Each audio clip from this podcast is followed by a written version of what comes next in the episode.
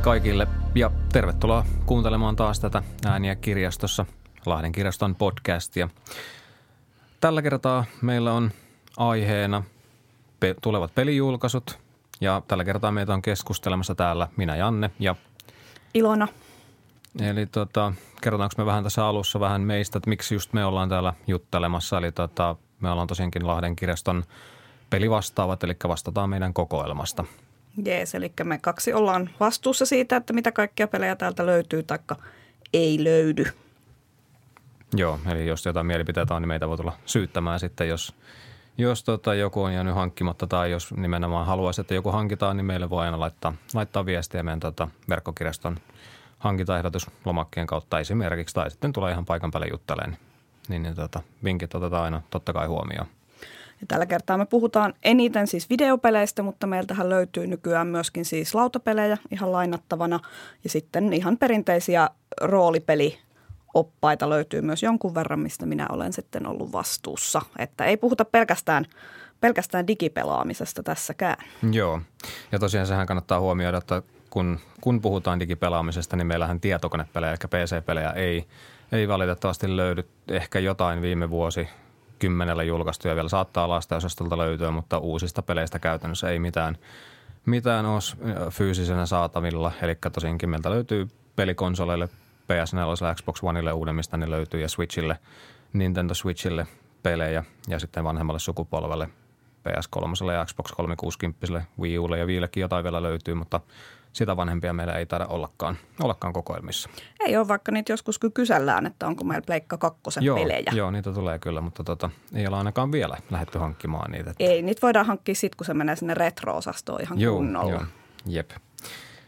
Mutta lähtäisikö me vähän perkaamaan tota loppuvuoden, oletettavasti loppuvuoden satoa pelien osalta – Meillä oli tässä, tota, me käytiin aluksi vähän läpi, tehtiin listausta, että mitkä pelit siellä eniten kiinnostaa kumpaakin. Ja tässä on alussa pari semmoista, mitkä molemmat oli listannut tähän. Eli ekana tässä on tämä Detroit Become Human, eli David Cagein, Cagein tota, uusi teos, mikä pitäisi olla tulossa tuossa itse asiassa toukokuussa. Tätähän äänitetään tosinkin tässä jo maaliskuun puolella, mutta tota, tämän pitäisi tulla. Eli jos kaikki menee niin kuin pitäisi, niin kuuntelette tätä sitten – aikaisintaan toinen viidettä, eli tosiaankin pari kuukautta ennen tätä äänitellään, niin voi tietysti olla osa näistä peleistä, mitä tässäkin keskustellaan, niin ei välttämättä julkaistakaan tämän vuoden puolella, eli ainahan nämä välillä siirtyy. Mutta tosiaan mennään tuohon Detroitiin. Mitäs, mitäs sä oot Ilona siitä mieltä näin niin kuin etukäteen? Odotan sitä kyllä sillä aika aika kovasti, että mähän olen aika uusi konsolipelaaja, että mä olen, mulla oli lapsena sellainen kauhea tilanne, että meillä ei ollut yhtään ainoata pelikonsolia. Mä olin PC-pelaaja ihan sieltä niin kuin pienestä asti ja olen ruvennut konsoleita pelaamaan vasta ihan aikuisena, niin nämä Pleikka 4 Exclut on esimerkiksi sellaisia, mitkä, mitkä kyllä kiinnostaa, koska ennen niitä ei ikinä päässyt pelaamaan. Joo. Mutta tota, tässä Detroitissa ehkä tavallaan se, mitä mä odotan ensin, on se yksi asia, mistä tätä peliä on kritisoitu jo ennakkoon, koska jotkut on ollut sitä mieltä, että tämä ei ole peli, tämä on vain interaktiivinen elokuva. Mitä vikaa siinä on? Joo, no siis mä oon tota, sä oot aikaisempia pelejä pelannut, siis tota Heavy Rainia ja... En ole itse ja, pelannut, mutta tiedän toki niitä. Joo, joo siis ihan, siis tuliko se 2000-luvun alussa tämä Fahrenheit 491, vaan mikä se nyt olikaan, niin tota, sehän tuli PSlle kanssa, mutta siitä on, siitä on varmaan kyllä parikymmentä vuotta jo alkaa olemaan aikaa, ellei, ellei muista ihan petä. Niin tosiaan tota, aikaisempia Heavy Rainia ja Beyond Two Soulsia pelanneena, niin tota, sitähän siellä on odotettavissa hyvin luultavasti, luultavasti että, että David Cagein tyyli on, on toi vahva tarinan kerronta ja, ja, ja sehän siinä on pääosassa ehdottomasti, että ei niinkään niin tämmöinen toiminnallinen peli niin kuin muut, muut tuota, tai mitä moni peli on, on. Eli tässä tosinkin varmasti tarinaan keskitytään. Ja siinä ehkä äh, trailereita ja mitä siinä tiedetään etukäteen, niin sen perusteella tuntuu, että siinä, siinä pyritään jopa tällaiseen äh, koska mä pelaan siis itse pöytäroolipelejä, eli nimenomaan mistä monet videoroolipelitkin on alkanut. Eli pöytäroolipeleissähän sä voit tehdä ihan mitä tahansa. Et videopeleissä on aina jotenkin rajattu sitä, että mitä sä voit tehdä. Pöytäroolipelissä sä voit päättää tehdä sitten ihan mitä vaan, vaikka se ei kuuluisi siihen peliin. Niin sitten Detroit Become Humanissa yritetään, niin kuin siinä on, pyritään, että on niin paljon vaihtoehtoja, että päästäisiin jo lähemmäs sitä, että voit tehdä melkein mitä vaan. Joo. Tätähän peleissä on jo pitkään yritetty tehdä tämmöistä niin kuin tavallaan immersiota luoda, että pelaajalle annetaan se kuva, että siellä pystyy tekemään mitä vaan, että, että mahdollisimman pitkälle viedään nämä vaihtoehdot, valinnat, kaikki tuommoiset, että miten se vaikuttaa, vaikuttaa peleihin ja niihin tarinoihin ja näin poispäin. Ja David Cage on kyllä siinä ihan, ihan mestari lajissaan, että kyllä toi Heavy Rain – etenkin, etenkin mä niistä kahdesta aikaisemmasta siitä ehkä enemmän tykkäsin, niin tosiaankin se niin pelityyli ja mitä valintoja teki, niin vaikutti tosi, tosi siihen tarinaan, vaikka se nyt tietysti murhamysteeristä oli kyse, niin, niin, niin tota, sinänsä lineaarinen tarina kuitenkin, kuitenkin on, mutta muokkaa aika paljon se pelityyli, mitä valintoja tekee siinä. Mä muistelen jostakin lukeneeni, että David Cage kirjoitti tätä peliä varten noin 2000-sivuisen käsikirjoituksen, että, että niin kuin dialogia löytyy, tarinaa löytyy sen tyylin ystäville varmasti, varmasti tutustumisen arvoinen peli ja onhan tämä niin kuin ennakkoajateltuna yksi isoimmista tämän vuoden pelijulkaisuista. Joo, mutta siirrytäänkö listalla eteenpäin ja tehdään käymään tässä podcastin aikana koko meidän pitkä lista läpi. Meillä on seuraavana, seuraavana listalla tollainen peli kuin Vampyr. Haluatko pohjustaa sitä pikkasen? Joo, Vampyr löytyy tosiaan sieltä meidän molempien listoilta ja se on toimintaroolipeli tulossa sekä PClle että sitten pleikkarille, Xboxille. Ja tässäkin itse asiassa mua kiinnostaa kaikkein eniten se tarina. Et melkein kaikessa niin kuin viihteessä mulla on nimenomaan se, että se tarina ja hahmot on kaikkein tärkeintä. Vampyrissä myöskin se, että se sijoittuu ehkä sellaiseen ajanjaksoon. Se on siis historiallinen peli. Se sijoittuu vuoteen 1918 Lontooseen. Ja kertoo siis vampyyristä. Pelaajahahmo on vampyyri, joka on myöskin siis ollut lääkäri. Ja siinä luvataan, että käsitellään paljon tällaisia niin kuin moraalisia ongelmia juuri tästä, että olet epäkuollut, sinun täytyy tappaa, tappaa selvitäksesi.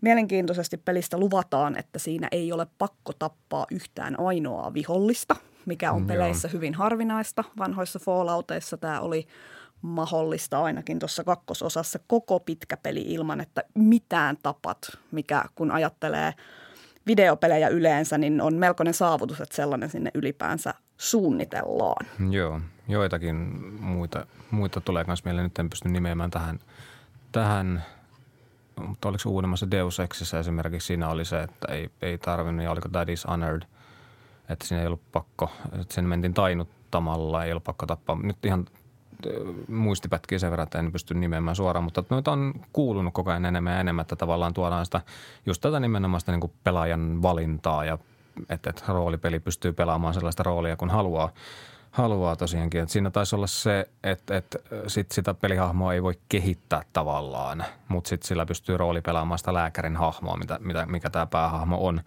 niin, niin tota, paremmin, paremmin niin tota, tuommoinen valinta on ehdottomasti aina hyvä. Ja niin kuin sä sanoit kanssa, että tarinat ja hahmot kiinnostaa eniten, niin, niin sama juttu itsellä, että tarinat on omalla kohdalla ehdottomasti, no jos ei ihan pääosassa, niin, niin useimmiten on pääosassa. Ja tässä mua ei henkilökohtaisesti ihan hirveästi niin tämmöiset vampyyriteemat kiinnosta, äh, mutta mikä tässä niin kuin houkuttelee on tämä pelin kehittäjä, eli Don't Not, eli hän viimemmäksi julkaisi Life is Strange-nimisen, tota, no voiko sanoa kävelysimulaattori, tämmöinen aika, no se, sen sanan voi tietysti ymmärtää monessa mielessä, mutta tota, todella vahva tarina, todella hyvää tarinan kerrontaa, vaikeita päätöksiä, valintoja, tuommoista, niin tota, mua kiehto tosi paljon se, se peli ja mä oon sitä jokaiselle vastaantulijalle hehkuttanut, hehkuttanut tätä peliä, että – mua kiinnostaa eniten tosinkin se tarina sinne ja Don't Not on niin kuin mun kirjossa ainakin tuo Life is Strange jälkeen tosi, tosi korkealla, että odotukset ainakin itsellä on, on kovat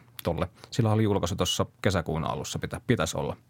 Joo, näin, näin se on luvattu, että sitäkin on taidettu jo ainakin kertaalleen lykätä. Eli mä Joo. hyvin pitkälti odotan, että niin kuin vähintään osa näistä meidän niistä peleistä, mistä me tänään puhutaan, niin sitten niitä lykätään vähintään sinne ensi vuoteen, koska peliteollisuus nyt vaan se nyt vaan menee niin. Joo, ja toisaalta kyllähän sen ymmärretään ja mieluummin niin päin, että lykätään kuin että pistetään puolikuntoisena ulos niin kuin mitä sitäkin on tehty luvattoman paljon.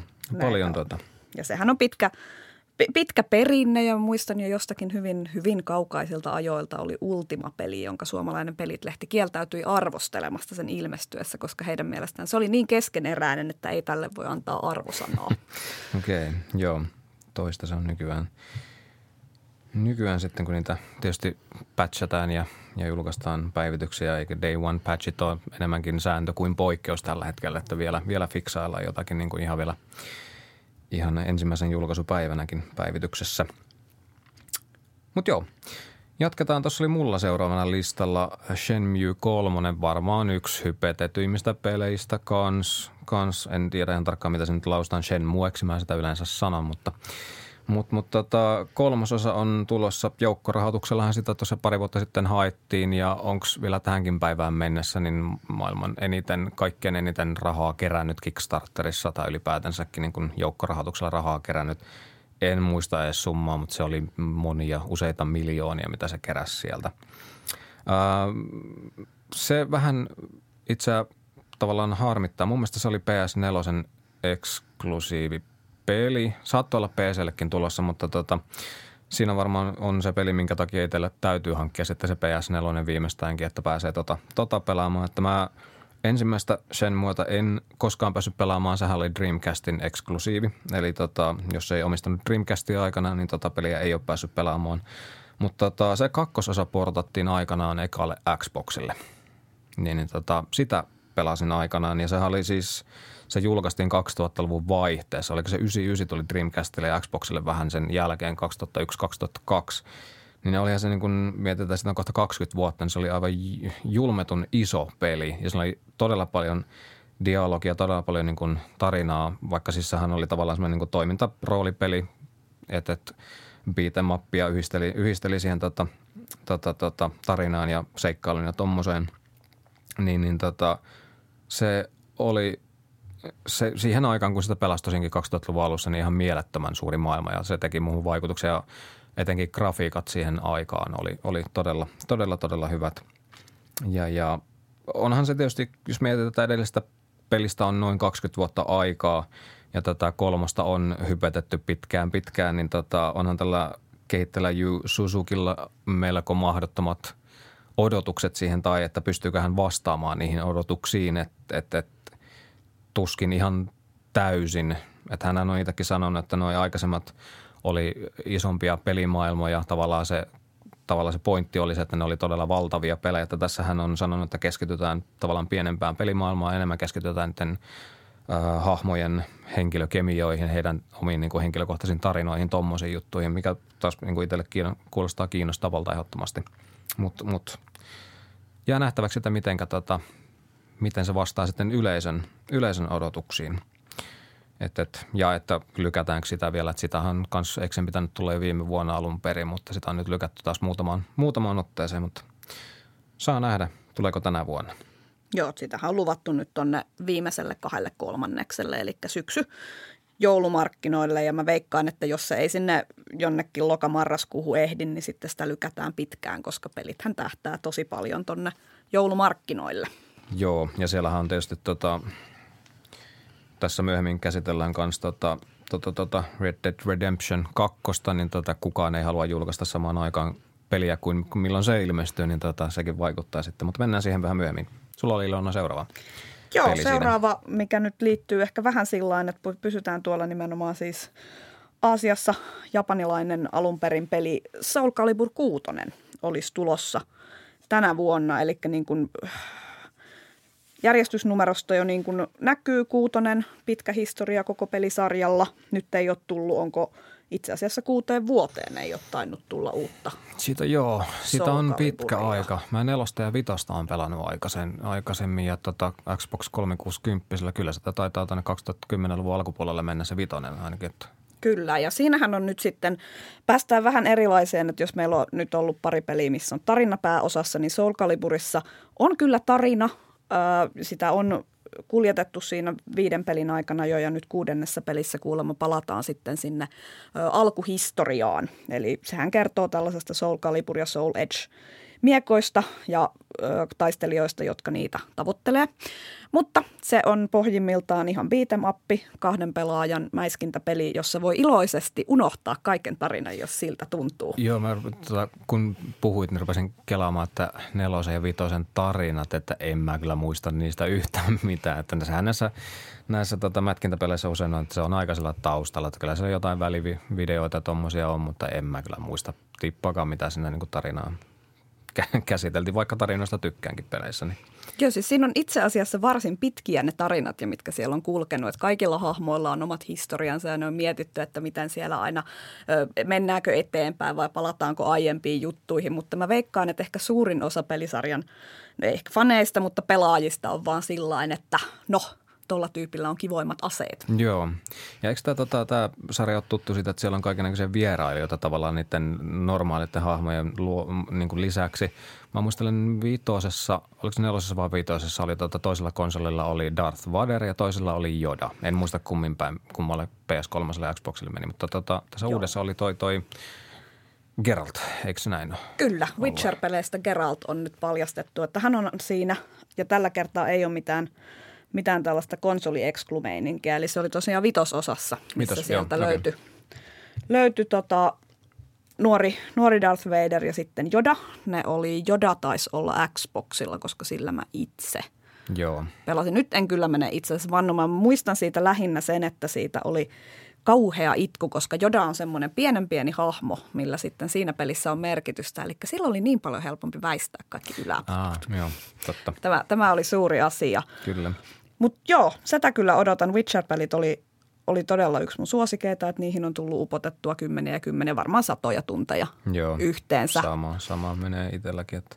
Ja siitä on nyt muutama siis video on julkaistu, missä näytetään eri hahmoja. Eli Soul Caliburissahan on se, että siinä ne kaikki hahmot, no ei kaikki, mutta suurin osa on siis hyvin erilaisia ja uniikkeja. Eli voi olla, että yhde, yksi hahmo käyttäytyy pelattaessa erittäin eri tavalla kuin mikään niistä muista. Niin sieltä on nyt muutama julkaistu sekä vanhoja hahmoja että sitten yksi ihan uusi hahmo ja Geralt näytetty, että minkälaista se peli, pelimekaniikka on. Ja mua etenkin siinä kyllä Geraltin kohdalla viehätti se, että vaikka ne on, se on niin erilainen peli kuin mikä Soul Calibur ja se animointityyli, niin tämä Geraltin taistelutyyli näytti hyvin uskolliselta sille alkuperäiselle Witcher-peleille. Okei, sitä mä en ole katsonut niitä videoita siis tota, tästä pelistä trailereita, mutta miten toi niin Geraltin tai Witcherin niin nämä potionit ja mitä kaikkea sinne nyt tota, näitä mutageeneja, mitä, minkä nimi se nyt olikaan Witchereissä, niin tota, onko niitä otettu mukaan siihen peleihin millään tavalla? Siitä on lupailtu jo, että siellä nimenomaan tulee myöskin nämä kaikki, kaikki tota, juomat mukaan. Niitä ei muistaakseni siinä gameplay-trailerissa vielä kovin paljon näkynyt,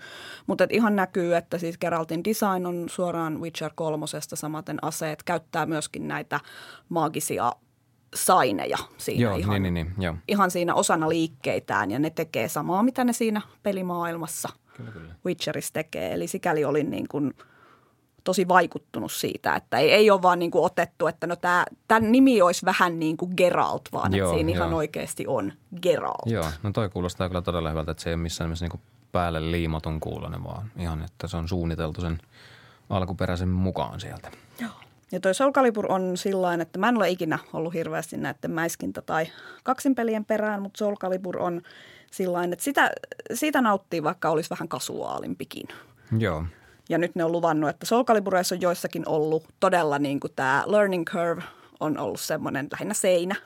Että nyt on luvattu, että kuutosessa sitä olisi lievennetty. Okei. Okay.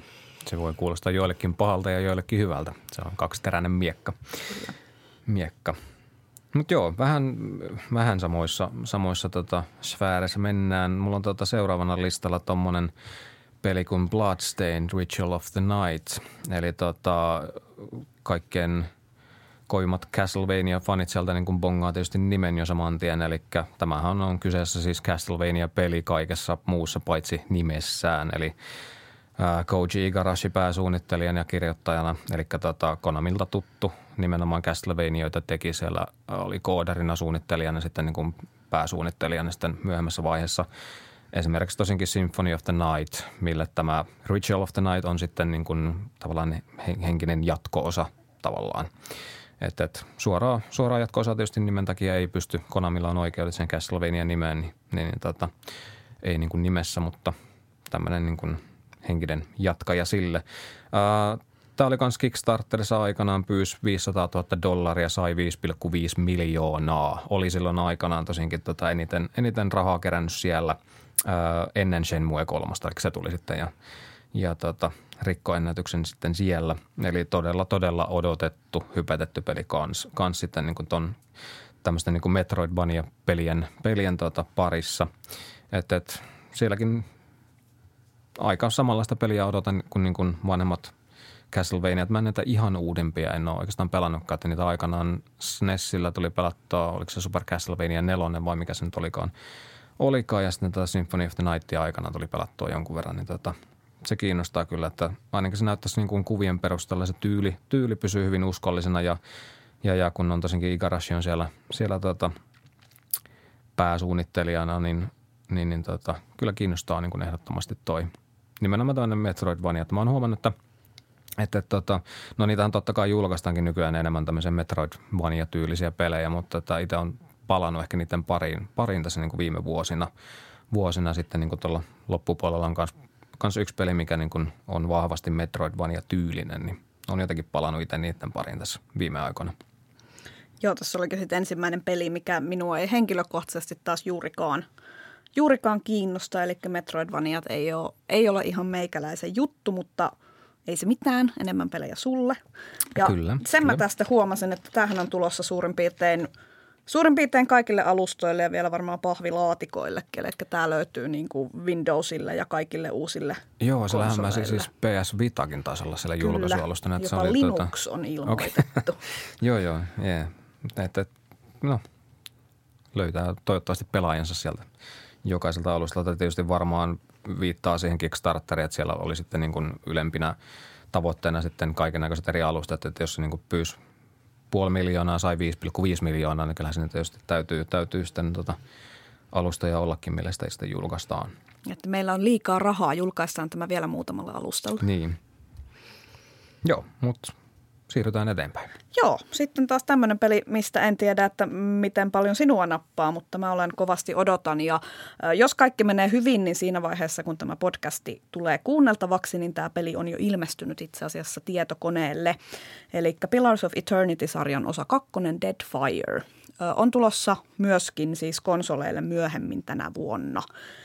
Pillars of Eternityhän on se on näitä isometrisiä roolipelejä, eli jatkaa Baldur's ja Icewind Dale-pelien pelien perinnettä. Isometriset pelithän on siis näitä, missä katsotaan niin kuin yläviistosta hahmoja, ei mennä sinne hahmojen silmien taakse. Pillars of Eternity on tämmöinen hyvin, hyvin ehkä tavallaan perinteistä keskiaikatyyppistä fantasiaa, mutta siinä on luotu ihan oma maailma, joka on tosi mielenkiintoinen. Se ykköspelissä jo avautui aika hyvin ja nyt kakkosessa ollaan menossa täysin eri, eri alueelle siellä ja tarina tässäkin kantaa nimenomaan aika pitkälle. Joo, siis itse kyllä tykkään isometrisistä peleistä. Siis äh, mä enemmänkin pelasin Falloutia aikanaan. Baldur's Gatea joo, totta kai tuli jonkun verran pelattua. Toi ykkönenkin, Pillars of Eternity ykkönen, löytyy pelikirjastosta ja sen on aloittanut, mutta se jäi jossakin vaiheessa kesken ja en ole sitten päässyt palaamaan sen pariin johtuen, että niin kuin pelaamattomia pelejä on varmaan toista sataa tuolla pelikirjastossa. Mutta tota, siis just tämmöisten isometristen, voiko puhua, ei voi puhua varmaan ihan retropeleistä, tavallaan niiden niin kuin tavallaan faneillehan tämä on ihan täyttä herkkoa. Et, et, et. Joo, eli tähän nimenomaan Pillars of Eternity oli myöskin siis kickstartattu peli ja sitä lähdettiin just, siis ykkönen, ykkösosa oli kickstartattu peli, nyt en muista suoraan, oliko kakkosella – Kickstarteria. En muista kyllä kuulleen ainakaan, että olisi. Mutta tota, siinähän nimenomaan lähdettiin tavoittelemaan sitä, että Baldur's Gate-pelien henkistä, henkistä perillistä ja kyllä Jep. minusta siinä onnistuttiin. Ei ehkä, niin kuin, ei ehkä aivan täydellisesti, mutta niin kuin jos muistaa niistä peleistä nauttineensa tai vaan haluaa sellaisen uuden fantasiamaailman, mihin uppoutua, niin suosittelen kyllä tätä ykkösosaa lämpimästi – ja kakkososa tosiaan sitten, no näillä näkymin syksyllä konsoleille ja sitä myötä myöskin kirjaston kokoelmaan. Sanos nyt, tota, ei tule itselle mieleen, mikä tämän pelin kehittäjä talo oli nimeltään? Obsidian Entertainment okay, joo. joo, sen siis, on. Joo, joo. Ei, nimi ei tullut. Siis mä muistelin, että se oli Obsidian, niin ei muistanut nimeä, vaan eli tota, tosi pitkä historia roolipelien parissa. Uh, Fallout New Vegaskin oli heidän, heidän tekeille tuossa tosinkin, joka kumarsi sitten näille alkuperäisille Falloutille. Ja, ja eikö siellä ole tota just Fallout, alkuperäisten Falloutien uh, ja Baldur's Gatein tavallaan tekijöitä mukana tuossa Obsidianissa? Eikö ne ole vanhoja konkareita – aika pitkälle, jota siellä on. Joo, eli siis Obsidian on, on perustanut nimenomaan Black Isle Studios Joo, entiset joka oli, työntekijät, jep. joka oli vastuussa noista Baldur's Gateista aikanaan. Jep, jep. Ja tässä toivon, että tulee sitten konsoleillekin, että mä en ole ikinä, ikinä tykännyt hirveästi pelata roolipelejä konsolilla, etenkään tällaisia isometrisiä, niin toivon, että näistä tulee sitten hyvä käännös sinne. Joo, mulla on myös aikamoiset niin kuin ennakkoluulot. Mä en ole varmaan kanssa koskaan pelannut. Siis mä oon aina mm. pelannut PCllä, PCllä kaikki tuommoiset niin tota, isometriset roolipelin, että tota, kyllähän niitä julkaistaan, mutta en ole kyllä varmaan kertaakaan kokeilua edes, että miten se taittuu siellä, siellä sitten. Mutta joo, siirrytään seuraavaan peliin. Meillä tosinkin tota, lista jatkuu. Öö, ehkä – tämän vuoden odotetuin peli, ehkä hypetetyin, eli aikaisemmin mainitsinkin ohimennen Red Dead Redemption 2, eli Rockstarin länkkäriteemainen kolmannen personan toiminta roolipeli, kai voi, kai voi sanoa. Että tuossa niin kuin lokakuun 26. päivä on tällä hetkellä varmistettu julkaisupäivämäärästä jo kaksi vai kolme kertaa siirretty, että hyvät – toiveet on, että se ei oikeasti julkaistaisi, julkaistaisi silloin, mutta Rockstarhan on tunnettu sitä, että sitä pelin julkaisua siirretään ja sitä viimeistellään ja viimeistellään. Ja, ja, ja alun perin piti, piti tulla julki jo viime vuoden toisella puoliskolla, mutta vielä, vielä tota odotellaan. Mutta toivottavasti tulee tämän vuoden puolella ulos. Eli tosinkin siinä on kyseessä niin sanottu prequel ykkösosalla, eli esiosa – Eli tarina ei jatku sitä ykkösestä, tai itse asiassa Red Dead Redemption oli pelisarjan toinen osa. Eli aikanaan tuli Red Dead Revolver silloin, oliko se Xbox 360 PS3, vai tuliko se jopa PS2 aikanaan. Minusta oli, oli aiemman sukupolven joo. jo alkuperäisen Xboxin ja Pleikka 2. Joo, että siitä oli aika se, ei, mutta tämä Red Dead Redemptionhan se tavallaan, tavallaan sen suuremman suosion sieltä nappas sitten, niin, niin, niin tota, on niin kuin siitä nimensäkin sitten – nimensäkin sitten saanut. Ö, avoimen pelimaailman peli, jos Rockstar pelejä on pelannut, niin eiköhän tämä sujahda sinne niin kuin aika tuttuun, tuttuun pelityyliin, pelitapaan, että Grand Theft Auto ja aikaisempaa Red Dead Redemptionia, jos on pelannut, niin hyvin luultavasti samanlainen peli. Samanlainen niin kuin tuota pelimekaniikka ja näin poispäin on tulossa – vahvoja tarinoita Rockstarilla on aina ollut peleissä ja dialogit, dialogit ja niin henkilöhahmot on tosi niin kuin hyvin kirjoitettuja, että, että semmoista itsekin, itsekin odottaa. Mutta mitä mä tuosta vähän selvittelin, niin yllättävän vähän sitä tiedetään itse pelistä. Että vähän tuota niin kuin alkuasetelmaa, mutta ei sitten niin kuin loppujen lopuksi ihan hirveästi tiedetä tällä hetkellä – ja Rockstar on ehkä keskittynyt itsekin markkinoinnissaan just siihen hypettämiseen, että silloinkin kun Joo. sitä julkaistiin, niin sieltä tuli juuri tällaisia mysteerikuvia ja tällaista, että hypetetään kauheasti, fanit odottaa, että mikä sieltä tulee, mikä sieltä tulee, onko se Joo. se Red Dead Redemption. Joo. Kyllähän se oli. Se, se oli se punainen kuva, niin se kaikki tavallaan ties, vaikka Kyllä. ei varmaksi pystynyt sanomaan. Niin Kyllä, se oli, tota... internet räjähti, Joo, kun se Rockstar. tuli. Ja kyllähän sitä on pitkään odotettu, koska Rockstariltahan ei ole itse asiassa tullut uutta peliä varsin moneen vuoteen. Että on toki siis GTAta on niin kuin tullut mm. lisäsisältöä ymmärtääkseni. Joo, ja GTA Onlinehan ne päivittää koko ajan, mutta tota, oliko se 2013, kun GTA Vitoinen tuli? Mm. Nyt sitä on siis, kun on niin monta kertaa julkaistu uudestaan niin kuin tavallaan aina vuosittain. Eikö se voittanut yli vuoden pelipalkinnon kolme kertaa peräkkäin, kun se oli aina eri, eri tota, alustalle sitten – niin, niin tota, mutta joo, joo, Rockstar osaa markkinoinnin kyllä, että, että, ja siis näyttäähän se siis kuvien perusteella, vaikka välttämättä ei suoraan pelikuvaa olekaan, niin ihan järkyttävän hyvältä, hyvältä että tota, eiköhän se ole yksi tämän vuoden joululahjatoimesta, jos voi niin sanoa sitten sieltä loppuvuodesta, että – ehdottomasti isoin, isoin julkaisu tälle vuodelle. Et, et, sieltähän on uutta Call of Dutyä tulossa kanssa, niin veikkaan, että kyllä se jalkoihin tälle jää niin kuin myyneissä ainakin. Et jos eivät ihan ole onnistunut sössimään mitä nyt en usko Rockstarin tuntien kuitenkin. Joo, kyllä se sen verran laatupeliä osataan Joo. tehdä, että Mutta sitten mitä tulee näihin siis todella odotettuihin ja hypetettyihin peleihin, niin väitän, että tätä on ehkä odotettu kyllä vielä enemmän kuin Rockstarin pelejä. Nimittäin semmoisen pikkupelin kuin Final Fantasy 7 uusinta versio. Joo. Eli sehän on nyt jo yli 20 vuotta vanha peli ja siitä on luvattu siis tätä remake-versiota, joka on ilmestymässä PlayStation 4. Eli kyseessä ei siis ole edes mikään tämmöinen remaster, missä olisi vaan niin kuin vähän päivitetty grafiikkoja, vaan ihan oikeasti siis uudelleen kerrotaan ihan uudella pelimoottorilla ja muulla tällaisella Final Fantasy 7 tarina. Se on ollut tekeillä ainakin tuolta vuodesta 2014 asti. Sitä ennenkin siitä on huhuttu jo aika pitkään. Meillä on se tilattu myöskin tänne Lahden kirjastoon. Siellä on ollut jo vuoden verran varauksia odottelemassa innokkaasti. Äh, se tällä hetkellä saattaisi ehkä tulla tänä vuonna. Henkilökohtaisesti mä epäilen aika suuresti. Kyllä, joo, vahva epäilys itselläkin on kyllä siihen. Mutta tota, niin, niin siis – hyvin siihen luotetaan, että se on siis jo ihan ennakkotilattavissa. On ollut jo pitkään, että se, se on tännekin siis yli vuosi sitten jo mm. Ennakkotilattu, mutta mitä kokemuksia sulla on noista Final Fantasy-peleistä?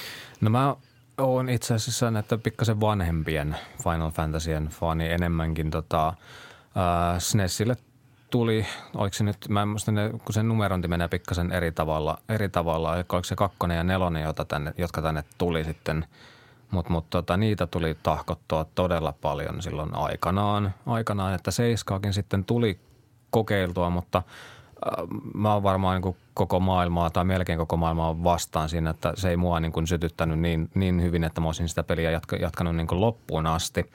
Että et, tota, ehkä siinä oli itselle se, että se niin kuin tarinan kerronta, se tar- hahmo oli tavallaan pikkasen kehitetty. Se ei ollut level ykköseltä tai nollalta ja se ei lähtenyt nollasta se hahmo tavallaan, mikä niin kuin oli itselle semmoinen aikanaan semmoinen järkytys, vaikka nyt ei nyt aina peleissä välttämättä lähdekään, mutta, mutta, mutta se oli semmoinen niin kuin ylitse pääsemätön este itselle silloin aikanaan, mutta tota, eiköhän tämähän tuu tartuttua nyt, kun se julkaistaan sitten – remasta, tai siis niin kuin remakeinä sitten. Mutta mut mulla on täällä muistiinpanossa tämmöinen ensimmäinen lause on kohdalla, että tämä ei varmaan voi muuta kuin epäonnistua. Siis vastaamaan näihin kaikkiin odotuksiin. Mitä... Tästä, tästä kieltämättä tulee pikkasen mieleen semmoinen, semmoinen peliprojekti tuolta ajan takaa kuin Duke Nukem Forever. Joo, Se, joo ei ehkä paras tai niin kuin pelin kannalta ei kukaan mikään peli varmaan haluaisi vertautua siihen.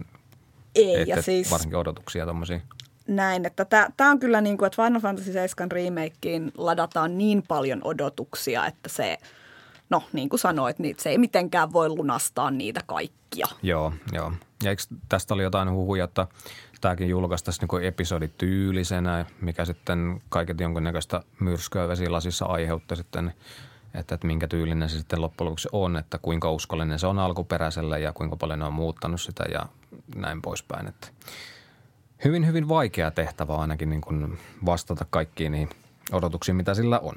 On. Toisaalta tämä on myös peli, että sen ei välttämättä edes tarvitse olla hyvä, että se myy niin, joo, joo, siis kyllä mä veikkaan, että silloin, kun se on tilattavissa ollut meillekin, niin kuinka paljon se on jo niin kuin myynyt ennakkoon. Mm-hmm. Et, et, et, eiköhän sieltä niin kuin kehittäjät rahansa takaisin saa, näin sanotusti. Näin sanotusti. Mutta liikutaanko eteenpäin? Joo. Eli sitten vielä tänä vuonna, mitä tulee näihin peleihin, mitä on paljon odotettu, niin Super Smash Bros-sarjaahan tulee nyt sitten tämän vuoden puolella vielä Nintendo Switchille. Siitä pelistä me ei tiedetä vielä ihan hirveästi. Että käytännössä mm. Nintendo on tähän mennessä vasta kertonut, että no sellainen tulee Nintendo Switchille. Se on Nintendon tapa joskus vaan ilmoittaa, että tätä tulee ja sitten ei mitään pitkään pitkään aikaan. Ja toisaalta emme tiedä, tarvitseeko tästä hirveästi kertoakaan, koska – se on jatkaa sarjaa, josta jo tiedetään, että mitä sieltä on luvassa. Mm. Sinne tulee näitä Nintendon, Nintendon omia hahmoja mättöpeliin mukaan. Nyt on, tiedetään, että sinne tulee Splatoon-sarjasta okay, Marioiden sun muiden lisäksi. Joo. Itselläkään ei oikeastaan niin henkilökohtaista kokemusta tuosta Smash Bros-sarjasta ole. Että sen tiedän, että se on todella, todella suosittu ja tosinkin jokaiselle Nintendo-sukupolvelle on tainnut, Viille ei tainnut tulla aikanaan. Että se oli Gamecubelle ja sitten seuraava oli sitten Wii Ulle. Ellen ole ihan väärässä. Niin tota, Totta se taisi muuten. Hmm. Joo, sen ihan väärin muista, mutta, tota, mutta tosinkin on tulossa tämmöinen ja Switchihan on ollut, tota, sanotaanko yllättävän suosittu. On. Muutenkin niin kuin konsolina ylipäätänsä, niin, niin, niin tota, eiköhän tämä ole yksi odotetuimmista peleistä, jos Switchi sattuu löytymään Kyllä, ja mä veikkaan, että kun tästäkin kerrotaan, että se tulee tämän vuoden aikana, niin eiköhän se sinne joulumarkkinoille tule. Että Mm. ne, jotka ei vielä viime jouluksi hankkinut Switchia, niin eiköhän se sitten tule ton, ton mukana melkein hankittua. Jep. Joo, itselläänkin se koko ajan se paine hankkia Switch kasvaa koko ajan vaan suuremmaksi ja suuremmaksi, että eiköhän se jossakin vaiheessa löydä tiensä tähänkin talouteen, mutta tota, ei vielä. Ei vielä. Mutta joo, seuraavana tosinkin vähän tämmöinen kasuaalimpi peli, tosiaankin The Crew 2. Mä valkkasin sen tähän listalle sen takia, että tota, mä tykkäsin ykkösosasta ja sehän tota, tota, tota, sai ihan hyviä arvosteluita, mutta se ei käsittääkseni mitenkään ihan kauhean hyvin menestynyt niin kuin kaupallisesti. Ja sikäli on ehkä hieman ihmettä, että tota, kakkonen ylipäätänsä julkaistaan. Mutta siinä oli tosinkin se idea ykkösessä, että siinä on niin kuin USAn koko kartta ajettavana. Voi ajaa länsirannikolta itärannikolle ja, ja, ja kaikkea siltä väliltä. Että olihan se siis silleen siisti fiilis, kun se peli muistaakseni alkoi ykkönen sieltä jostain Coloradon nurkilla, eli tavallaan vuoristo maisemista ajella sieltä, sieltä New Yorkiin ja tota, silleen käydä kattelemassa, ajelemassa niin kuin joksenkin tuttuja maisemia, kun siellä aikanaan on käynyt, niin tota, ajella siellä ja, ja näin poispäin. Että se tavallaan se niin kuin lähtökohta siihen oli aika erilainen kuin mitä monella pelillä, että se niin kuin maailma oli niin laaja, laaja sitten tietysti skaalattu aika paljon alaspäin, mutta mutta mut, tota, ajopelinä se ei niin kuin ykkönen ollut ihan parhaimmasta päästä. Tai aika semmoinen niin arcade-tyylinen ajopelihän se oli, että siihen mä itse toivoisin tuossa tuon kakkosen osalla parannusta. Mutta mut, tämmöistä niin hyvää ajanvietettä ilman sen kummempaa tarinaa. Että kyllähän siinä ykkösessäkin tarina oli, mutta en muista yhtään ajopeliä, missä olisi niin ollut hyvä tarina, mikä olisi niin jäänyt oikeasti mieleen varsinaisesti. Että tämmöinen ajanvietä, ajanvietepeli ainakin omalla, omalla kohdalla, että kun haluaa heittää aivot narikkaan ja pelailla vain jotakin, niin tuo ajopeleihin tulee aika usein tartuttua sitten semmoisesta. Joo, mä luotan tässä nyt ihan, ihan sun mielipiteeseen ja asiantuntemukseen, koska mun, mun ajopelikokemus rajoittuu aika pitkälti Mario Karttiin ja vanhaan, äh, melko ikivanhaan suomalaiseen Death Rallyin. Hmm, hyviä pelejä molemmat kylläkin, että ei siinä mitään. Joo. Sitten tota, listalta löytyy myös vielä tämmöinen toinen peli, mikä on vähän niin kuin Final Fantasy 7. Tota, samaa, samaa lajityyppiä ja myöskin paljon odotettu Kingdom Hearts 3. Eli sekin on, se on sarjan kolmas osa, niin kuin tuosta nyt ehkä nimestäkin voi päätellä. Äh, Sitä on myös ollut valmisteilla, se julkistettiin alun perin vuonna 2013. Nyt Joo. eletään vuodessa 2018, sekin on meille ennakkotilattu. Muistelisin, että sen piti ilmestyä viime vuonna. No nyt sen pitäisi ilmestyä tänä vuonna. Okei. Eli sehän on JRPG, japanilainen roolipeli, samantyyppinen kuin Final Fantasy. Silloin kun se ilmestyi, niin siinähän nimenomaan tehtiin tämä, mikä siinä herätti huomiota on ne hahmot. Siinä on sekä näitä japanilaisten roolipelien hahmoja ja sitten siihen on sekoitettu Disneyn. Siis sieltä löytyy pelattavana akuankkaa, hessuhopoa, kuningas Mikki. Joo. Ja se, se, Se- ei ole siis huumoripeli. Joo, siis se on, tämä on hauska asetelma. Mä en ole itse pelannut, kun Nintendo DSL tuli joku Kingdom Hearts, sitä kokeilin aikanaan, että muuten toi pelisarja ei ole tuttu. Eikö se ollut PS Exclusive aikanaan? Joo, Joo, kyllä. sen takia tämähän ei on nyt tullut tutustuttua. ensimmäinen osa, mikä tulee myöskin Xboxille. joo. Ja tämä on ollut etenkin siis nuorten suosiossa, että tuollaisten niin kuin sanotaanko 15-25, eli Kingdom, Kingdom Hearts myöskin on näkynyt tässä cosplay-harrastuksessa Okei. todella paljon, eli pukeudutaan näiksi hahmoiksi. Se Joo, on ollut erittäin, erittäin, erittäin suosittu. Et Joo. mä odotan myös sitä, että näkyykö se suomalaisissa tapahtumissa, että sitten kun tämä kolmonen tulee ulos, niin räjähtääkö se taas ihan käsiin, että Jep, joo, niitä joo. hahmoja näkyy. Kyllä, kyllä. Jatketaan seuraavaan. Joo, äh, pikkasen ehkä vakavempaan aiheeseen, pikkasen synkempään aiheeseen ainakin. Tota, mulla on listalla seuraavaksi äh, Metro-pelisarjan seuraava osa, eli Metro Exodus, mikä pitäisi tulla tuossa niin kuin kolmannella kvartaalilla, eli tuossa syksyn aikana ilmeisesti tänä vuonna. Tänä vuonna, eli tota first person shooter, eli ensimmäisen, ensimmäisen tota persoonan ammuskeluhräiskintäpelihän siinä on kyseessä, yhdistelee jonkun verran hiiviskelyä ja, ja tota, selviytymiskauhua siihen kanssa. Mä oon niistä pelannut sitä eka osa, eli Metro 2033, mikä tuli aikanaan, niin sitä on pelannut. pelannut ja tota, tämä kakkososa, eli Metro Last Light, niin siihen en ole koskaan päässyt siihen, mutta tota, tämä kolmonen jatkaa tarinaa sitä suoraan sitä Last Lightista kuulemma. Eli tähän perustuu tuon Dmitri Kluhovskin Metro-kirjasarjaan, jota sitäkin löytyy tuolta meidän aikuisten alueen kirjojen joukosta. Muistaakseni Skifiin taitaa olla, niin kuin Skifiä nämä periaatteessa on. Ydinsodan jälkeinen Venäjä, siinä on niin kuin paikkana. Ja, ja aika samanlainen asetelma kuin esimerkiksi Fallout-peleissä. Siinä ihmiset asuu metroissa ja, ja, ja tota, maan niin kuin päällinen on tavallaan, tavallaan ydinsodan jälkeen, jälkeen tuhoutunut ja ei asu missään nimessä niin kuin asuttavassa muodossa. Vastassa on mutantteja, vihamielisiä ihmisiä ja näin poispäin. Että aika semmoinen perinteinen, voitaisiin sanoa, että perinteinen tota, tämmöinen ydinsodan jälkeinen asetelma, mutta tosiaankin Venäjä – Moskovan tunneleissahan siinä ollaan, ollaan siinä pelissä. Että, että dystopia, skifia, räiskintää, selvitymiskauvaa, jos semmoista kiinnostaa, niin tota, ehdottomasti kannattaa odotella. Tota, että, että hyvin luultavasti uskoisin, että yrittävät saada tästä loppukesästä sen ulos, jos oli Q3 tota, ajoitettuna, että se ei ainakaan tuon Red Dead Redemptionin kanssa yhtä aikaa tule sitten, että, että, että eikä se alkusyksystä julki tule. Ainakin tämän tiedon mukaan tai sitten voi olla, että sitä lykätään tosinkin ensi vuoteen vielä – mutta tota, räiskinnän ystäville, niin eiköhän ole ihan tutustumisen arvoinen peli. Joo, mulla on aina itselläni ollut, että Fallout-pelit on, on yksi mun suosikkeja, että niitä olen suurinta osaa pelannut, mutta jotenkin tämä nimenomaan tämä selviytymiskauhu ei niin kuin meikäläiselle, mä olen ihan kauhean vellihousu, ihan suoraan no, sanottuna. No, siis mä en kehannut äsken sanoa Sykkynen ja senkin takia kesken, että mä en uskaltanut jatkaa sitä. Eli siis tota, joo, se osaa kyllä tuon pelottelun toi, ainakin se Metro 2033. Joo, että jos, jos tästä saisi niinku sellaisen version, missä niinku esimerkiksi ei, ei tarvitsisi taistella tai ei niinku voisi kuolla, niin mä voisin sellaista kokeilla. Joo. Koska tämä siis ö, settinginä niinku maailmana tämä kuulostaa tosi mielenkiintoiselta, että sinänsä se tarina olisi niin kuin, että jees, mutta – mutta mä, mä, mä en nauti siitä, että mä pelkään peleissä hirveästi. Joo. Että Fallouteissakin on niitä tota, Deathclawta tullut juostua pakoon aika, Joo. aika kovaa kirkuen. Joo. Nyt on tämmöisiä tunnustuksia tullut tehtyä puolin jos toisinkin. Joo, eli Joo. onko meillä enää uskottavuutta pelivastaavina? Ei välttämättä. Et, et. Ja siis nykyään julkaistaan tosi paljon selvennyskauhupelejä pelejä. Että tota, mä en ole itse ihan kauhean innossani yleensä ollut siitä niin kuin suuntauksesta, mutta tota, suosittuja pelejä ovat. Se on ainakin tullut nähtyä. Kyllä. Sitten tota, and now for something completely different. Joo. Eli tota, tämä on tota, peli, jota, pelin nimi on Wattam. Ja se on myös tämmöinen, mikä on ollut pitkään, pitkään kehityksessä. Keita Takahashin peli – ja Keita Takahashihan on siis aiemmin, hänen siis kuuluisin pelisarjansa on semmoinen kuin Katamari Damashi.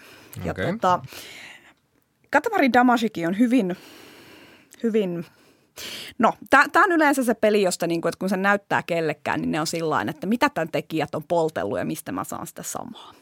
Eli jos mä kerron nyt Katamari Damashista, se oli siis semmoinen 3D-pelisarja, niitä on useita osia, missä pelataan sellaista pienen pientä, ehkä parin sentin pituista sylinteripäistä hahmoa nimeltä Prinssi. Ja prinssi työntää edessään sellaista suurin piirtein itsensä kokosta nystyräistä palloa, jonka nimi on katamari. Katamariin tarttuu kaikki sitä pienempi ja sitten se kasvaa aina vähän. Ja pelin idea on siis se, että prinssi työntelee katamaria ja siihen tarttuu kaikki ja sitten siitä tulee isompi ja isompi ja isompi.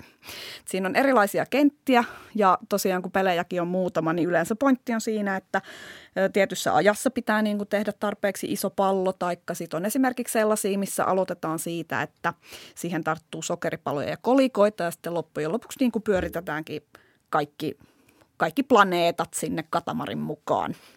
Tämä kuulostaa niin japanilaiselta peliltä kuin olla voi.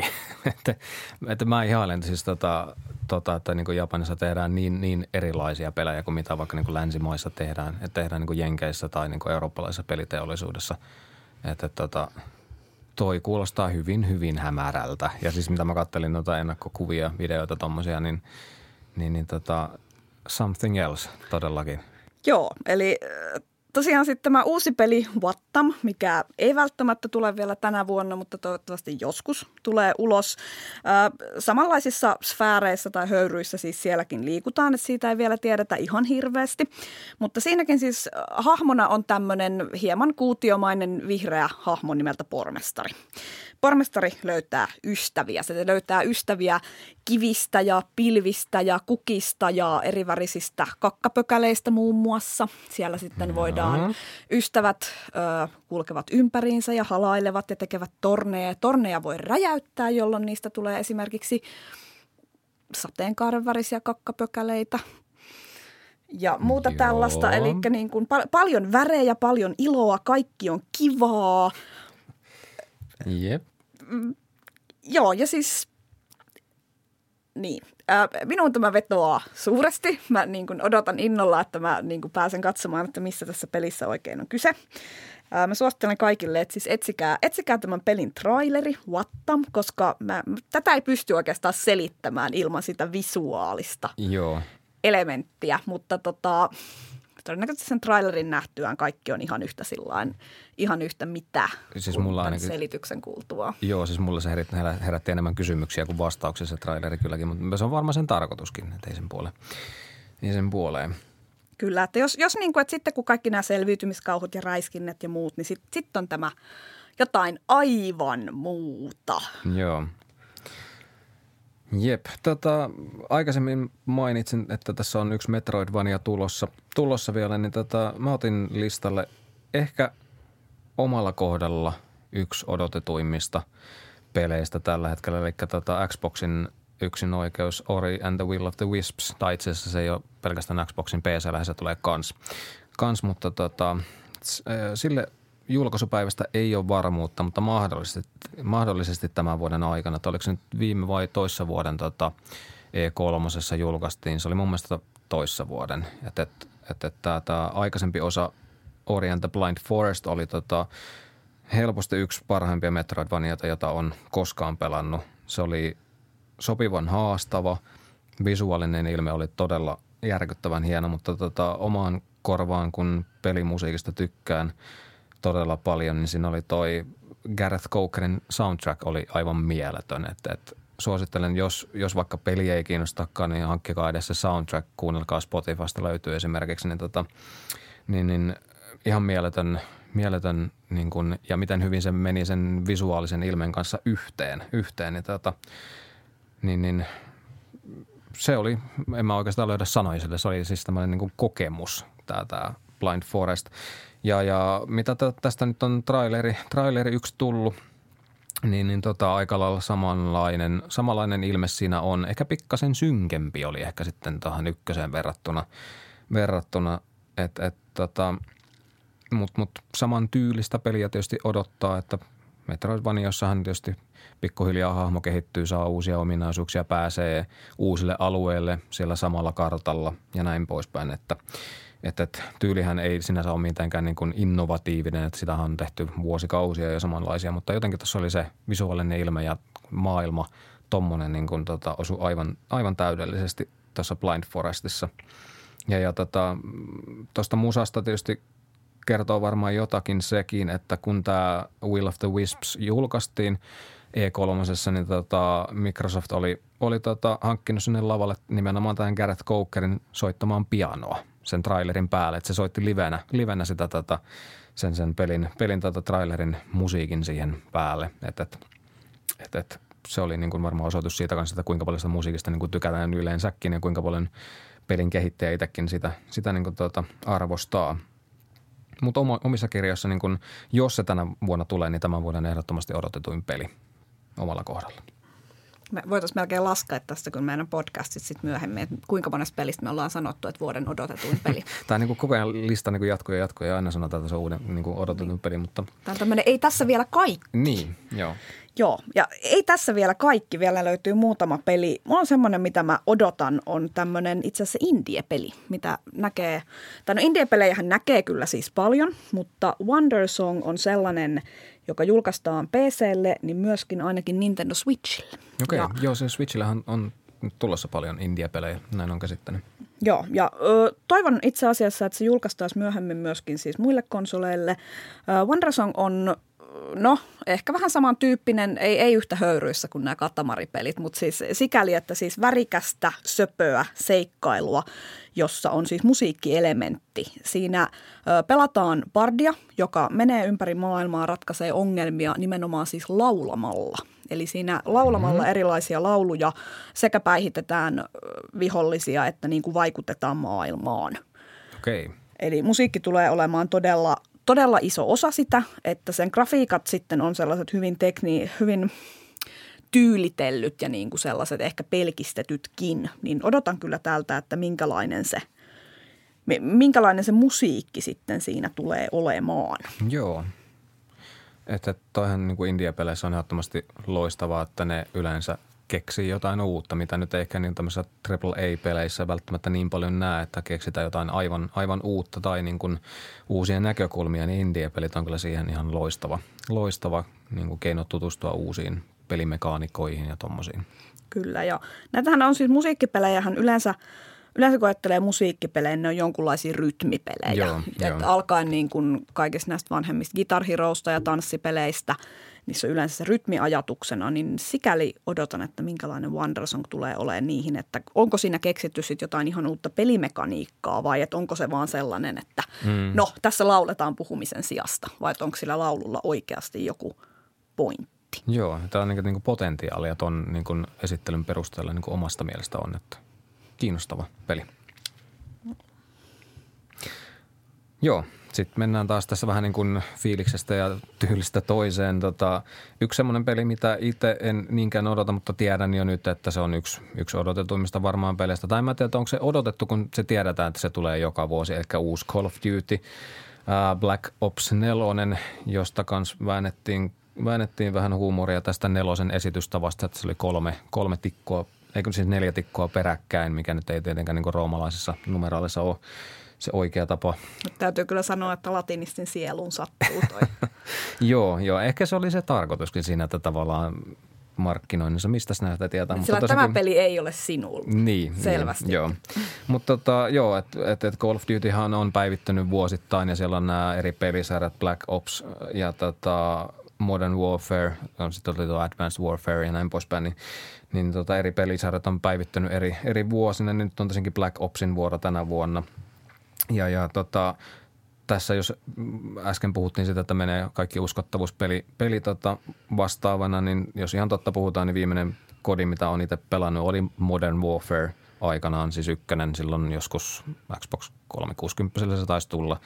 Että, että aikaisemmista siis, niin, tämä on nyt tämmöistä niin kuin, että ennen, ennen kaikki oli hyvin ja tämmöisen vanhan paran pärinää, että niin kuin ne ensimmäiset osat oli ihan hyviä. Mä tykkäsin pelata niitä, niitä että ne niin hyvin skriptottuja ne tota, tapahtumat ja se oli tavallaan koko ajan täynnä toimintaa, mutta tota, sitten kun niitä pelasi neljäs osa oli jo sitten ehkä vähän liikaa sitä samaa. En mä tiedä, että onko ne, ja varmasti onkin jonkun verran päivittynyt nämä uudemmat siitä, että se ei ole enää sitä ihan samaa, mutta omalla kohdalla se ei ole ehkä niin kiinnostava, mutta tota, ei sitä pääse mihinkään, että Call of Duty on yksi isoimmista pelisarjoista niin kuin maailmassa tällä hetkellä. Että et, räiskinnän, räiskinnän ystäville ja tämmöisten niin kuin, niin kuin sotateemaisten tai tollasten niin, niin ystäville ehdottomasti varmastikin suosittu peli loppuvuodesta.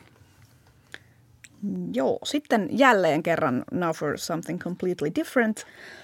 Pleikka neloselle on tulossa semmoinen peli, jonka nimi on yksinkertaisesti Dreams. Oletko kuullut siitä? Joo, siis sehän tota, se on meillekin tilattuna. Se on ollut pitkään sillä tilauslistalla ja se tota, siitä on niin pitkä aika, kun sen hankinnan tein, että se on, mä en ole unohtanut sen peli mutta valaiset toki. Joo, eli se on itse asiassa – se on myös vähän semmoinen vaikea selittää peli, että siitä on olemassa nyt paljon trailereita ja jossakin haastattelussa siitä on sanottukin, että siinä on ikään kuin kolme peliä samassa. Okay. Se muistuttaa vähän siis tätä Little Big Planet-pelisarjaa, jossa Joo. oli siis, että on sitä tasohyppelyä ja seikkailua, mutta suuri osa on se, että siinä rakennetaan myös niitä omia kenttiä. Mutta Dreamsissa ei ole erillisiä kenttiä, vaan siinä on yksi iso maailma, jota pystyy muokkaamaan miten tahansa. Ja sen okay. tyylikin vaihtelee sellaisesta hyvinkin niin kuin nätistä lapsiystävällisestä karkkimaailmasta sellaiseen varsin niin kuin synkkäänkin, mutta sellaiseen synkän kauniiseen. Siinä hallitaan tällaista niin kuin imp-hahmoa, sellaista pientä pientä otusta, jonka avulla voidaan sitten niin kuin manipuloida mitä tahansa siinä pelimaailmassa. Voidaan luoda uusia asioita, mikä onkin nimenomaan se juttu, että sä voit tehdä siinä pelimaailmassa kuulemma mitä tahansa. Aikamoinen lupaus. Kyllä, eli tämä on taas näitä, että niin kun katsotaan, miten se sitten oikeastaan menee, mutta siitä on muun muassa luvattu, että kun sieltä pelimaailmasta löytyy esimerkiksi kokonainen siis höyryjuna, niin sä pystyt tekemään sellaisen samanlaisen höyryjunan siinä pelissä sen pelin omilla välineillä. Okei, okay, joo. Ja sitten sit siihen siis niin kuin kuuluu tämmöinen, että voidaan tehdä portaaleita erilaisiin maailmoihin, joita taas voi, voi muokata. Eli siinä on sekä tämmöinen tarina, jossa seurataan kahta hahmoa, että sitten tämmöinen jumalpeli, missä voi luoda mitä tahansa. Ja nyt en äkkiseltään muista, mikä se kolmas. Aivan se oli nämä siis tota, tällaiset siis ihan ongelmanratkaisu joo, joo. peli. Et perinteisempää kans. Kyllä, mutta tästä, tästä kieltämättä kanssa, että jos ruvetaan taas vertailemaan, niin tulee pikkasen ehkä mieleen semmoinen vanhempi peli kuin Black and White. Toi vertauskuva mullakin tuli mieleen, että mä en muista kuka tämä nyt oli tämä... Peter Molyneux. Molyneux, joo, joo, joka lupasi kaikkea ja sitten se Kyllä, ei välttämättä tunnettiin ihan myös joo. Peter Molyneuxnä, koska tota, Black and White oli siis tämmöinen vanha peli, mikä oli juurikin sitä hypetettiin vuosia ennen kuin se ilmestyi joo, ja siinä joo. piti kaiken olla mahdollista. Ja, ja, ei. ja loppujen lopuksi se ei oikeastaan lunastanut niistä lupauksistaan. Se oli hyvä peli.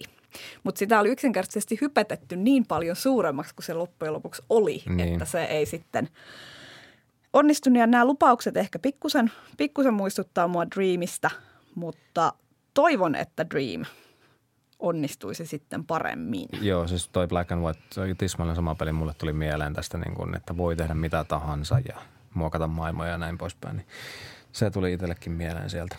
Joo, mutta tämä on nyt, tätä on myös lykätty pariin kertaan, että nyt sen pitäisi tulla, tulla tässä vuonna 2018. Ja sitä on myöskin luvattu, että se olisi niin kuin sopiva sekä lapsille että myöskin mielenkiintoinen aikuisille. Että odotellaanpa nyt, että minkälainen siitä sitten oikeasti tulee. Joo. No, mulla on tässä viimeisenä pelinä semmoinen, no itse asiassa peli, mikä hyvin luultavasti ei tule tänä vuonna.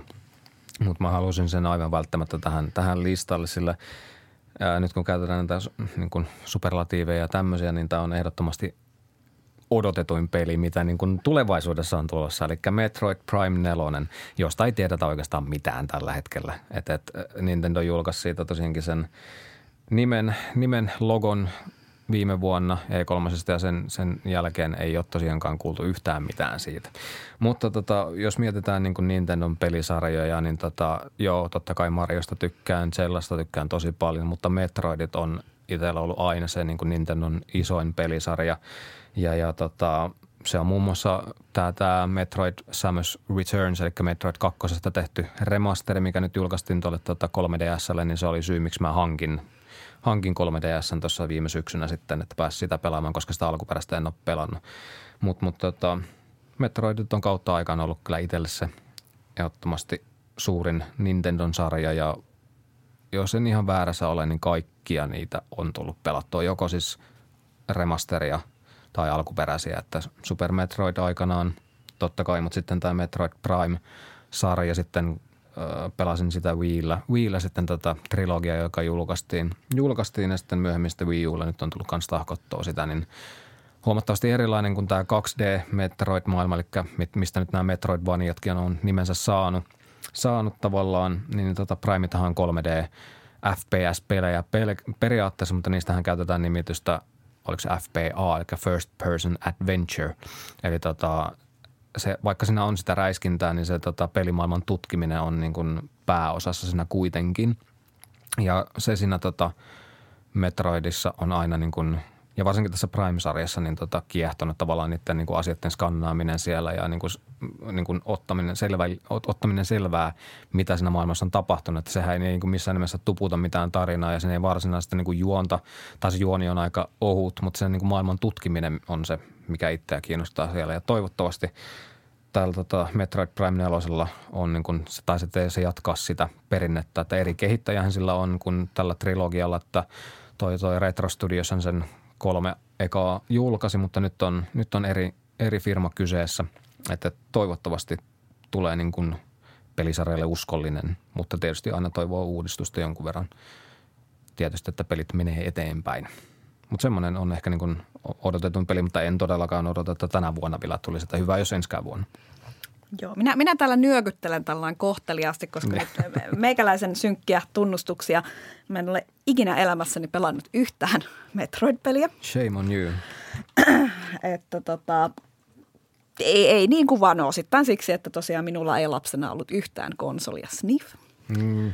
Niin tota, kaikki, kaikki nämä tällaiset on jäänyt pois, mutta tota, on se hienoa, että sä olet näin innoissaan mä oon, tästä. Mä oon todellakin, mä oon meidän molempien puolesta innoissaan Joo, huomaan. mä veikkaan, että sitten tämä seuraava ja mun viimeinen peli onkin sitten semmoinen, mistä sä saat sitten nyökytellä siinä ihan joo. sillä joo, joo, joo, joo. joo. Ää, viimeisenä pelinä on nimittäin ei ole videopeli ollenkaan. Mä odotan kovasti nimittäin sellaista peliä kuin Astra Terra.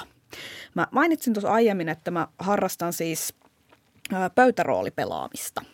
Pöytäroolipelithän on siis tämmöinen jo tosta 70-luvulta kehittynyt ikään kuin interaktiivista tarinankerrontaa. Siihen ei siis liity mitään, mitään laitteita, ei mitään video, videopelikonsoleita eikä tietokoneita, vaan että pöytäroolipeleissä kerrotaan siis yhteisesti tarinaa niin, että kaikilla pelaajilla pienellä ryhmällä on hahmo, jotka seikkailevat – seikkailee jossakin maailmassa, että kaikki kuvailee, mitä heidän hahmonsa tekee. Pelinjohtaja sitten siinä toimii osittain tuomarina ja kertoo myöskin, mitä muuta sieltä maailmasta löytyy. Ja pöytäroolipelit on se, mihin kaikki niin kuin videoroolipelitkin tavallaan pyrkii, että olisi niin kuin, että voit tehdä ihan mitä tahansa siinä pelin maailmassa. Joo. Ja yksi semmoinen peli, mitä mä nyt odotan, on tosiaan Astraterra-niminen koko perheen seikkailuroolipeli, josta on tulossa toinen – toinen laitos ihan tässä. Nyt tätä äänitetään tosiaan maaliskuun lopussa. On hyvinkin saattanut nyt ilmestyä, taikka sitten ilmestyy tässä kevään ja kesän aikana. Sopii tosiaan koko perheelle siinä maailmassa kohtaa skifi, steampunk ja fantasia. Seikkaillaan sellaisessa hajonneessa Astaterran rengasmaailmassa, jossa siirrytään eri paikkoihin kaukoportilla – hajonneen maailman välillä, niiden alueiden välillä liikutaan myöskin aurinkopurjen laivoilla. Sieltä löydetään taianomaisia teknoaarteita. Siellä voi kohdata melkein mitä tahansa. Tämä on tämmöinen ihan suomalaisen Miska Fredmanin tekemä, täysin suomenkielinen peli siis, jota olen peluuttanut ihan sellaisille seitsemänvuotiaille, mutta myöskin ihan sellaisille pari kolmekymppisille – Onko sulla mitään kokemusta, Janne, pöytäroolipeleistä vai vain se, mitä minä olen täällä aina höpöttänyt? Joo, ei, ei käytännössä ole niin henkilökohtaista kokemusta niin kuin käytännössä ollenkaan, että se on mulla ihan tuntematon maailma. Mutta toi niin kuin lähtökohta tai se niin kuin maailma, missä sinne niin kuin pelataan, niin kuulostaa ehdottomasti kyllä mielenkiintoiselta, että mitä se yhdistelee siinä. siinä että tota, ehkä mun täytyy jossakin vaiheessa sivistää itseäni – Joo. Toivon mukaan yksi paikka, missä sä voisit sivistää itseäsi, niin meillä on itse asiassa vielä tällä viikolla. Mä pyrin saamaan sinne myöskin Astra Terraa kokeiltavaksi.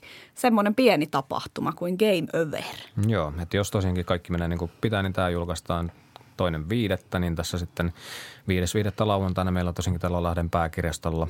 Pääkirjastolla on Game Over 11 pelitapahtuma, eli 11 kerta, kun kyseinen pelitapahtuma järjestetään.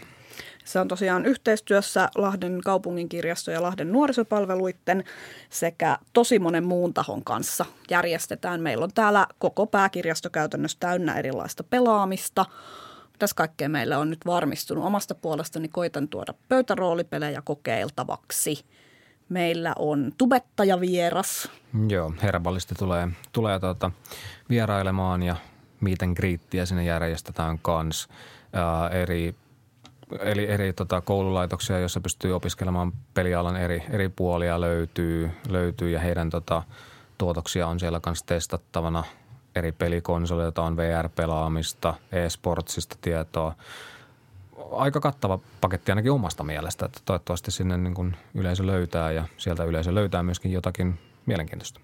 Joo, että sinne saa tosiaan tulla kokeilemaan ihan kaikkea mahdollista pelaamista, mitä sieltä vaan löytyy, koko perheen tapahtuma – Eli toivotamme kyllä tervetulleeksi ihan kaikki vauvasta vaariin, niin kuin Joo. kliseisesti sanotaan. Joo, joo, siellä on kyllä, ollaan pyritty rakentamaan sitä sille, että siellä on kaikille jotakin. Toinen kanssa, mitä mä tässä itse asiassa promoan, eli tosiaan jos tämä tulee silloin toinen viidettä keskiviikkona ulos tämä podcasti niin kuin pitäisin, niin tota, samana iltana täällä pääkirjaston monitomitilassa mä pidän siellä musiikin genrevinkkauksen, siellä on aiheena pelimusiikki. Eli kun mä tuossa tota Orin kohdalla promosinkin sitä, että tykkään pelimusiikista todella paljon, niin, niin tota, mä pidän siitä semmoisen genrevinkkauksen, eli tuon niin kuin pelimusiikkia vuosien varrelta esille. Että jos kiinnostaa tutustua pelimusiikkiin tai vaikka jos tiedätkin, tiedätkin pelimusiikista ja kuuntelet sitä, niin ehkä sieltä jotain uutta voisi löytyä. Että Ori and the Blind Forest-pelistä varmastikin joku, joku teema sieltä löytää tiensä sinne muun muassa. Mutta tämmöisiä kaikkea on tulossa. Joo, ja myöskin siis keskiviikkoiltana parillisten keskiviikkojen iltana minä siis vedän täällä myöskin pöytäroolipelejä teini-ikäisille, eli roolipelikerho kello 17. Jos olet siinä suurin piirtein 13-20 ja haluaisit tutustua siihen, että mitä tämä roolipelaaminen oikeastaan on, niin tervetuloa tänne pääkirjaston nuorten tilaan. Yes. Mutta me ollaan päästy meidän pitkä lista loppuun ja tota, taidettiin rikkoa meidän podcast-ennätys niin kuin pituudessa ainakin tässä sitten oikein heittämällä. Mutta tota, eiköhän meidän olisi aika lopetella pikkuhiljaa. Eli tota, kiitokset omasta puolesta. Ja tota, seuraava jaksohan tulee tosinkin aina kahden viikon välein, eli pari viikon päästä sitten taas seuraavaa jaksoa ja eri teemalla sitten taas. Joo, kiitoksia kaikille kuuntelusta ja tosiaan niitä pelitoiveita saa heitellä kyllä meille ihan, että mitä meiltä puuttuu, mitä meillä ehdottomasti pitäisi olla. Joo, et aina pyritään, pyritään tota toteuttamaan toiveet, jos se vaan suinkin on mahdollista. Mutta kiitokset ja ei muuta kuin mukavaa loppuviikkoa ja nähdään sitten Game Overissä. Kyllä muistakaa, että the game is not over, it's over. Yes, morjens.